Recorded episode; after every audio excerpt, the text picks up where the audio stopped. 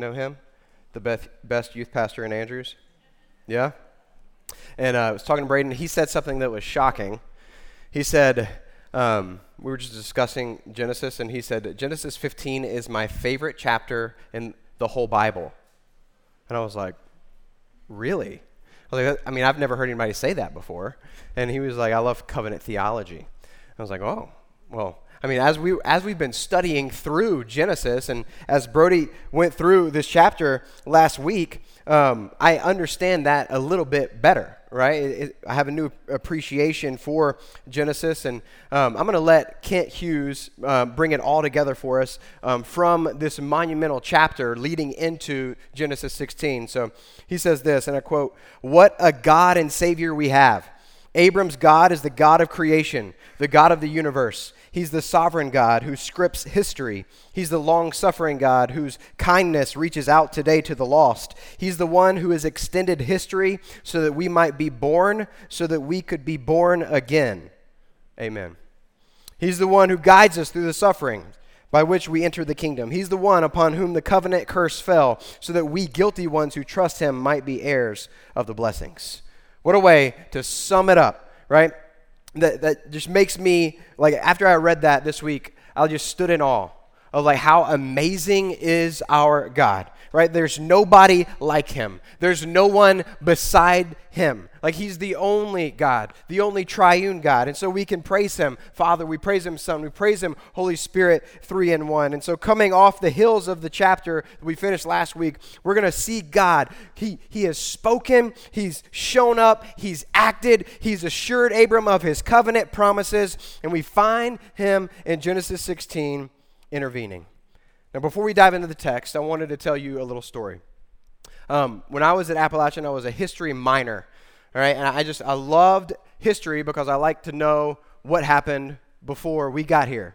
We can learn from history, right? And um, and then in seminary, if you ever go to seminary, then you learn a lot about history and about what's happened before you got there, and uh, and church history specifically. So, if you didn't know this, this is a little story about the church. Uh, Henry VIII was the King of England, and, uh, and he found himself in a love triangle. So, Henry's first wife was uh, Catherine of Aragon, a Spanish princess. And historians tell us that despite multiple miscarriages, stillbirths, and Hen- Henry's numerous affairs, Catherine was remain, she remained a devout wife, right? But all that changed because Henry fell in love with Catherine's assistant, Anne Boleyn. But Anne didn't want to be one of Henry's temporary flings. And Henry seemed to love her, and so he sought to divorce Catherine and marry Anne. The Pope, however, of the Roman Catholic Church, refused to give Henry a divorce so that he could marry Anne. Therefore, King Henry broke off from Rome, left the Roman Catholic Church, and created his own church, a new church that he could be the leader of so that he could call the shots and do what he wanted to do. Thus, the Anglican Church was born so that Henry VIII could get a divorce and marry who he wanted to marry. So Catherine was heartbroken. Henry and Anne got married and had a baby who would become Queen Elizabeth I. And that's how a love triangle formed a new church. Right? People are really messy and very creative when it comes to our selfish endeavors of getting what we want and creating our own plans and doing what we want. Right? Now, we're not going to see a love triangle per se in Genesis 16, but this is the first marital triangle in the Bible. All right? This is a story filled with distrust, failing faith, selfishness, anger, abuse, jealousy, pride, hurt, and cruelty. And through it all, we will learn that humans plan and plot, but all of our planning and plotting does not bring about God's promises.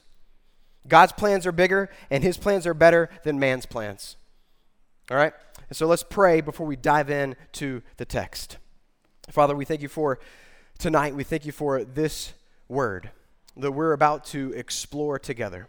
I thank you that you saw fit to provide us with this narrative tonight because it exposes our hearts. We, we, we all in the room have been mistreated and we've all mistreated somebody else. We, we've all been quick to think about ourselves and, and to plan things and not think about you and your will and your way. And so we, we ask for your forgiveness in that. Lord, I pray that we would see things tonight that we've never seen before. I pray where there is confusion, you would bring clarity. Lord, I pray where there was a, a, lack of faith, you would bring faith. And I pray that where we're, we're trying to live our lives in our own way, that you would turn our eyes to you, that we would trust you, that we would, we would realize that you are a God who knows us, who sees us, that you care for us, and we would trust you. It's in Jesus' name we pray. Amen. All right, look at the first verse, Genesis 16. It says, Now Sarai, Abram's wife, had borne him no children. She had a female Egyptian servant whose name was Hagar. So there's four main characters in the narrative. You have Sarai, Abram, Hagar, and the Lord. Abram and Sarai most likely acquired Hagar while they were in Egypt.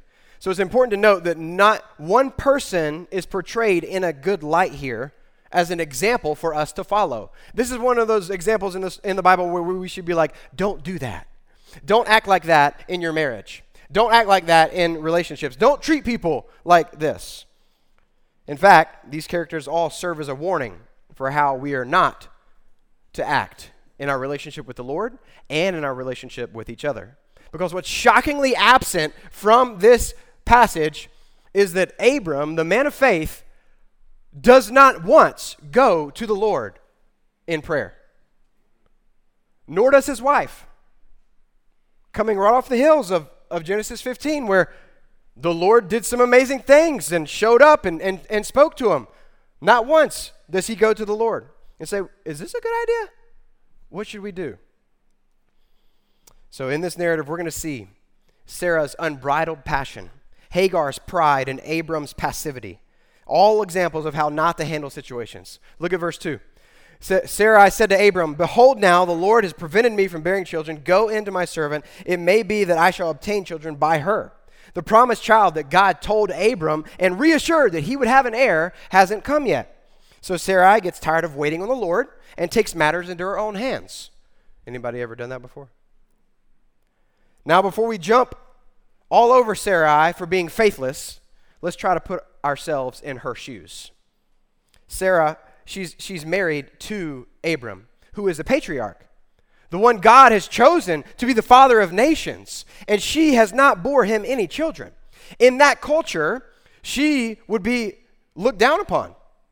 It was, it was like, man, children are a blessing from the Lord, and you don't have any. Are you cursed? In his commentary, Ross says Sarai's solution to the problem of not having a child incorporated social customs of the day as a means of fulfilling the promise. Legal customs made it clear that a barren wife could give her maid to her husband as a wife, and that a son born of that union could be the heir if the husband ever declared him to be so. And this, if you read out of the ancient Near Eastern law number 146 in Hammurabi's code, this was like culturally acceptable. So it was it was lawful for Abram and Sarah to get a child through Sarah's servant. But it wasn't wise. Right? Just because you can do something doesn't mean you should do something. Just because something's lawful doesn't mean it's the wisest thing to do. But the heart is the real issue here. We need to look at Sarah's heart. She had taken her eyes off of God's word, she'd taken her eyes off of God's promise, and she concocted her own plan. So she's demonstrating a lack of faith and patience. In his commentary, Matthew Henry said this When our hearts are too much set upon any creature comfort, we are easily put upon the use of indirect methods for the obtaining of it. Inordinate desires commonly produce irregular endeavors. If our wishes be not kept in a submission of God's providence, our pursuits will scarcely be kept under the restraints of his precepts. So the desire to have a child is not bad. That's not a bad desire. The motivation behind why you want children should be considered. It was culturally shameful on Sarai to not have children. And it seems like she's not trusting the Lord, even though she knows who is the author of life. Because she said right here, the Lord has prevented me from bearing children. So, ironically, Sarah acknowledges God as the giver of children, but blames him for her situation instead of humbly trusting his plan and his timing. So Sarah offers Hagar to Abram. How would Abram respond? Look at the end of verse 2. And Abram listened to the voice of Sarai. And all the women said, Nobody saying amen. Huh. Just like that, Abram listens to the voice of his wife. Really? Really, Abram? You're not going to say anything? You're just going to listen to her? Is this the same man who led the 318 militia, right? To, to victory? Brought his family back? This is the same man who we, we look to in faith, right? In bravery? Like he's exemplary. Yet here, in this passage, he's not leading. Although women can be very persuasive, right? Abram doesn't do what wives most often, most often complain about. He just doesn't listen to me. Not Abram, or you can't blame him for not listening, right? He, he listened to Sarah's voice, even over the Lord's. Listening to your, your wife, listening to her voice in, in general, that's a good thing. But if she's trying to tell you to do something that is against God's word and his promise, then that's not a good thing. Pastor Paul Carter said Abram is faith illustrated, but he is not faith perfected.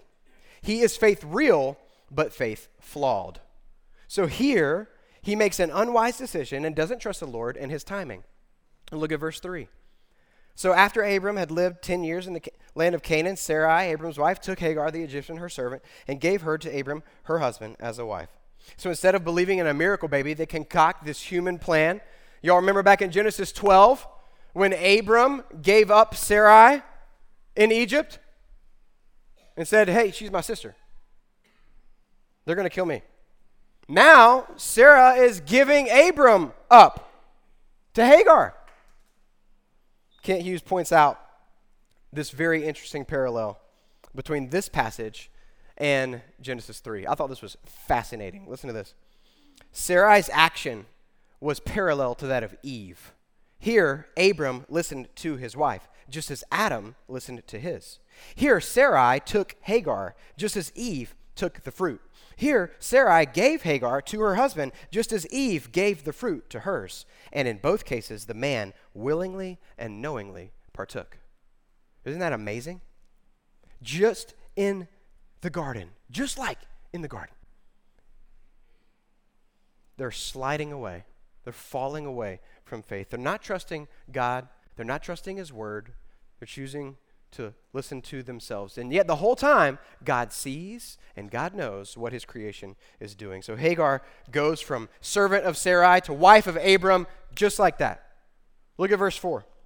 And he went into Hagar, and she conceived. And when she saw that she conceived, she looked with contempt on her mistress. So Hagar quickly becomes pregnant. Can you say honeymoon baby? Right? Which changes everything. Because now Hagar knows she just did something that Sarai couldn't do. And so she flaunts her pregnancy around. Have you ever seen anybody flaunt a pregnancy? Like they're just like, you know? Like, like, can you see like Hagar doing that? Like she's just like, hey, Sarah, look at this. Like she's she's flaunting. So much so that that Sarah couldn't deal with it. She can't deal with it. It indicates maybe that Hagar didn't appreciate being treated like a birthing commodity instead of an individual. The word contempt in this passage means that she despised Sarai for what she made her do. In other words, Hagar looks with utter disgust at Sarai now. This love triangle is getting uglier and uglier. It's important to note that polygamy never works out well. There's not one positive example of polygamy in the Bible because that's not God's plan for marriage. In verse 5, Sarai said to Abram, May the wrong done to me be on you. I gave my servant to your embrace. And when she saw that she had conceived, she looked on me with contempt. May the Lord judge between you and me. So here, right, we have the age old blame game.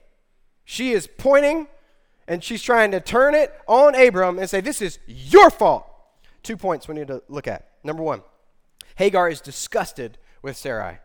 Seems like Hagar was just following orders as an obedient servant and didn't want to get pregnant, and so she looks on Sarai with disdain. Number two, even though Sarai is blaming Abram, she's not wrong. It's ultimately Abram's fault. just like it was ultimately Adam's fault in the garden. When the Lord comes, he doesn't immediately go to Eve or the serpent, he goes to Adam because it was the man's fault. So Abram, as the head of the household, had failed to lead his family well. He'd failed to love his wife well. And so while Abram is recorded as an example of faith leading to righteousness in Genesis 15, here in Genesis 16, we see why he's not the ultimate example because he falls short. Jesus doesn't act like this as the head. Jesus doesn't lead like this. Jesus would never treat his bride like this. Look at verse 6. Abram said to Sarai, Behold, your servant is in your power. Do to her as you please. Then Sarai dealt harshly with her, and she fled from her. So Abram gives permission to Sarai to treat Hagar as she pleases, knowing that she's not going to treat her well. So they're both acting out of their flesh with, with no sight or thought of the Lord in the matter. There's no confession, there's no repentance, there's no praying. So this is Abram in, a, in the poorest of light. He's not acting like a man. He's pathetic, he's passive, he's impotent, he's uncaring, unloving, unprotecting, and uncompassionate towards both Hagar and Sarai. Once again, the opposite of how Jesus treats his bride. So clearly, the human solution to the childless patriarch brings much strife. But don't human plans always go that way? When we, when we try to force our, our will and our way, it ends up being not the best. Our stubborn, impatient will usually brings about more sin and pain rather than just listening and obeying God's word. So the tension is high, the scene is ugly in the house, and so Hagar has had enough and she runs away. What's going to happen next? Here is where the narrative takes a divine shift because the fourth and most important character enters the scene. Let's look at verse 7. We're going to see some divine intervention. The angel of the Lord found her by a spring of water in the wilderness. I don't know if you write in your Bible, but I highlighted found her. The angel of the Lord found her. He found her. He took the initiative to find her. And he said, Hagar, servant of Sarai, Where have you come from, and where are you going? She said, I am fleeing from my mistress Sarai. So we, we have to ask the question who is the angel of the Lord? This is the first time we see this in the Bible, right? Now, there's a lot of different interpretations for it. Some say it's a pre incarnate appearing of the Son of God. It doesn't say an angel of the Lord, it says the angel of the Lord. So the definitive article, the, signifies that this is a unique being. Also, it's interesting to note that Hagar doesn't freak out. And she's not like trembling or falling on her face in fear. Isn't that a lot of the reactions that you see when you see an angel in the scriptures? It's important that the appearance of the angel of the Lord in the scriptures, we don't ever see another reference to that after Jesus is born. Just interesting. So, whether it was an angel or whether it was actually God Himself, this is divine intervention. Right, Hagar has run away from Sarai, but she can't run away from the Lord. So there's a lesson for all of us here. We can't run away from our problems. We can't run away from the Lord. You can't run away from where you're supposed to be without God finding you. God intervenes in Hagar's life. And because of this, Hagar changes direction. We know she eventually turns around and goes back, which is a sign of repentance. So there's a massive theological implication for us just from this interaction between the angel of the Lord and Hagar. While Abram and Sarai don't know where Hagar is, the text says the Lord found her. She was never lost. He knew where she was all the time. So God sees God listens and God calls her by name. This is huge. If you'll notice in all the verses we've read so far, Abram and Sarai never refer to Hagar by name. Every time they talk about her or to her, they say, My servant or your servant. How does the Lord call her? Hagar. He calls her by name. Why? Because he knows her. Right? It, that's, that's huge. This is a reminder for all of us that Jesus does the opposite of what Abram did, right? He, he treats her not like Abram treated her, not like Sarai treated her. Why? Because God knows who you are. God knows your name. He knows where you've been. He knows where you're going. He knows where you are right now. Just like Jesus knew the full story of the Samaritan woman at the well. That woman said in John 4 29, Come, see a man who told me all that I ever did. Could this be the Christ? How did Jesus know? Because he is a God who sees, he's a God who knows, and he's a God who cares. Look with me at verse 9 where God gives Hagar a rebuke and instructions. The angel of the Lord said to her, Return to your mistress and submit to her. The angel of the Lord also said to her, I will surely multiply your offspring so that they cannot be numbered for multitude. So these are not only instructions, like, but they are a rebuke. This is not what you would expect to hear, right? Like, return to that awful dysfunctional love triangle can you go back there? That's where you need to be. But God is a God of order, and He has a plan. While He called her by name, He also reminded her of her position. Right? He said, servant of Sarai. He called her her name first, then He reminded her of her position. And He gives her a gentle rebuke Return to where you're supposed to be. You left where you're supposed to be. So Sarai had authority over Hagar, and God calls Hagar to submit to that authority, to trust him, and to go back. So let's, let, let's not lose sight of the fact that God speaks. God speaks to Hagar, which is very merciful, right? Because it's not like she's perfect in the scenario, okay? He doesn't send her back without hope and without a message. God promises to bless Hagar with a multitude of children. So, this is not like the blessing that God gave Abram. This is not a, a covenant. This is not a promise of salvation that would come through her line for all people and all nations. God is simply telling Hagar that he will multiply her descendants. And God's faithfulness is still seen today, in that the Arab people remain strong and plenty to this day. So, God continues to speak to Hagar. He gives her further instructions. Look at verse 11. The angel of the Lord said to her, Behold, you are pregnant and shall bear a son. So she just found out she's having a son. Huge. You shall call his name Ishmael, because the Lord has listened to your affliction. He shall be a wild donkey of a man, his hand against everyone, and everyone's hand against him, and he shall dwell over and against all of his kinsmen. So God tells her that she's having a son, which is significant. He also tells her what his name will be. Ishmael means God hears. So Hagar learns a lesson about God Almighty. He hears the cries of the afflicted. Are you distressed? Are you afflicted? Take heart. God hears you. God sees you. He's faithful even amidst man's schemes. So in verse 12, God tells Hagar what kind of a man Ishmael will be. He's going to be a social outcast, Hagar. He's going to be a wild donkey of a man. Hughes says this in his commentary The wild donkey is a desert animal that looks more like a horse than a donkey and is used in the Old Testament as a figure of an individualistic lifestyle untrammeled by social conventions. So he's not going to be able to fit in any box. He's going to push the envelope a lot. So out of conflict he was born, and he will have his hand in conflict all of his days. The Lord was clear that he would have tension and strife in his life. So Ishmael was a child of the flesh. Fast forward and contrast that with Isaac, who was a child of the promise, a miracle baby. So, how in the world would Hagar respond to the angel of the Lord? Her response is very telling. Let's look, look at verse 13. So she called the name of the Lord who spoke to her. You are a God of seeing. For, she said, truly, here I have seen him who looks after me.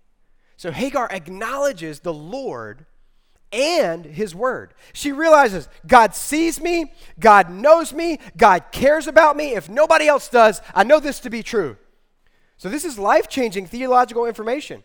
When we think of sight, right, we think about having the ability to see things in front of us. I can see you, right? I can see you, I can touch this, I can see where my feet are and where I need to walk so I don't stumble and fall on my face. Yet, when it says God sees, He's a God of seeing, it's not like our seeing. God is all seeing, not like the all seeing eye of Sauron. The ancients have said that God is all eye, meaning God sees all, not just physical sight, but insight. He sees your heart, He sees your intentions, He sees all, and His seeing is His knowing. To use a big word, it means that God is omniscient, He's all knowing because He is all seeing. How different, I wonder, would our lives be if we remembered this truth about God? This one simple truth, if we remembered, how, how different would our decisions that we make be? How different would we react to our spouse? How different would we treat our siblings? Hagar acknowledges this in shocking contrast to Sarai that God sees, God knows. Hagar believes and expresses faith and obeys the voice of the Lord. How do we know this? Because she returns to Abram and Sarai. Before we see what happens when she returns, let's see how far she actually went. Look at verse 14. Therefore, the well was called Beer Lahairoi, which means, which lies between Kadesh and Bered. Hagar was headed south. She's going towards Egypt, where she was from, and she almost made it there. She was an outcast, and now she knew that her son would be an outcast. Beer Lahairoi means well of the living one who sees me. So, just because she just had this interaction with the Lord, she's going to obediently turn and go in the direction that she just ran from. You don't do that of your own accord. Right? She had an interaction with the Lord. She heard the word of the Lord and she turned, she repented, and she went back. Even if she didn't want to, she was being obedient. So Hagar learns that God sees, God hears, God knows, God cares, and God provides. God can be trusted, and so she returns. Look at verse 15 and 16. We'll see how the narrative concludes here. And Hagar bore Abram a son. And Abram called the name of his son, whom Hagar bore, Ishmael. Abram was 86 years old when Hagar bore Ishmael to Abram. Man, how many times did it say Abram and Hagar? Is anybody missing? Sarai. The chapter opened with Sarai, but it doesn't end that way, right? They're eerily silent when it comes to Sarai. Despite her plan, she's still in the same situation that she was in at the beginning of the chapter, right? She's still barren. She still has a bad relationship with Hagar, probably not the greatest with Abram. What do we learn from these last two verses? That Abram was told by Hagar what the Lord said, and Abram listened to her. And he obeyed because he called his son Ishmael.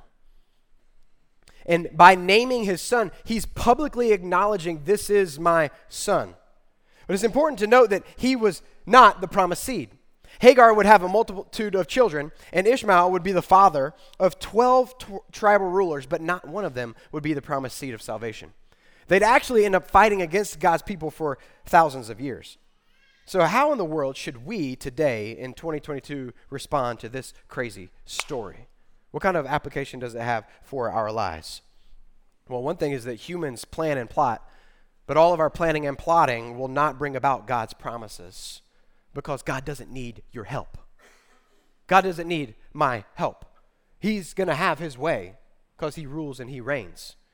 And one of the biggest takeaways is that God's plans are not man's plans. And that we, we should probably pray before we plan, right? That's a good thing that we can learn from this text, even though it's not in there. We learn a lot from its absence. We should pray before we plan. And we learn that God's plans are greater than our plans. They're higher than our plans, they're better than our plans every single time. Isaiah 55, 8 through 9 says, For my thoughts are not your thoughts, neither are your ways my ways, declares the Lord. For as the heavens are higher than the earth, so are my ways higher than yours, and my thoughts than your thoughts. We have to learn to trust God's will and ways above our own. We should take comfort, like Hagar did, in the fact that God sees us, God hears us, God knows you, God knows your situation. A lot of times people don't pray because they think, well, it's just my prayers don't even reach the ceiling. When the, God hears you, this proves it. Even if Hagar wasn't praying on the way down, he heard her affliction, he heard her cries, right? And he intervened. He intervened in Hagar's life, and his intervention was monumental.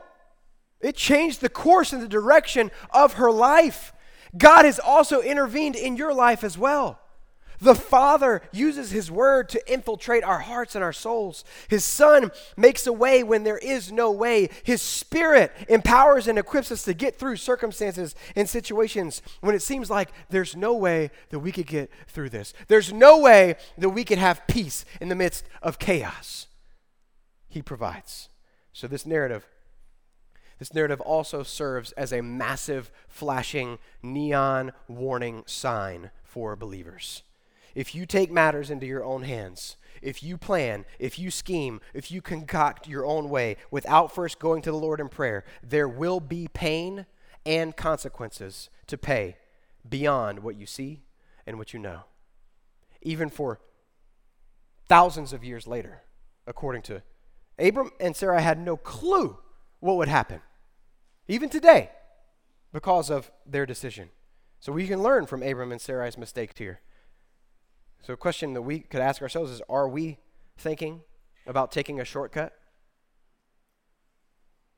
Are you thinking about taking your own shortcut? Are you making plans right now without going to the Lord? Are you contemplating stepping off of God's clear directive and driving down the road of your own choosing? Pause. Like just just just stop. Think and pray before you plan. That's very simple, right? Right? Stop. Think. Pray before you plan. Because God will not be mocked. We will, we will all reap what we sow.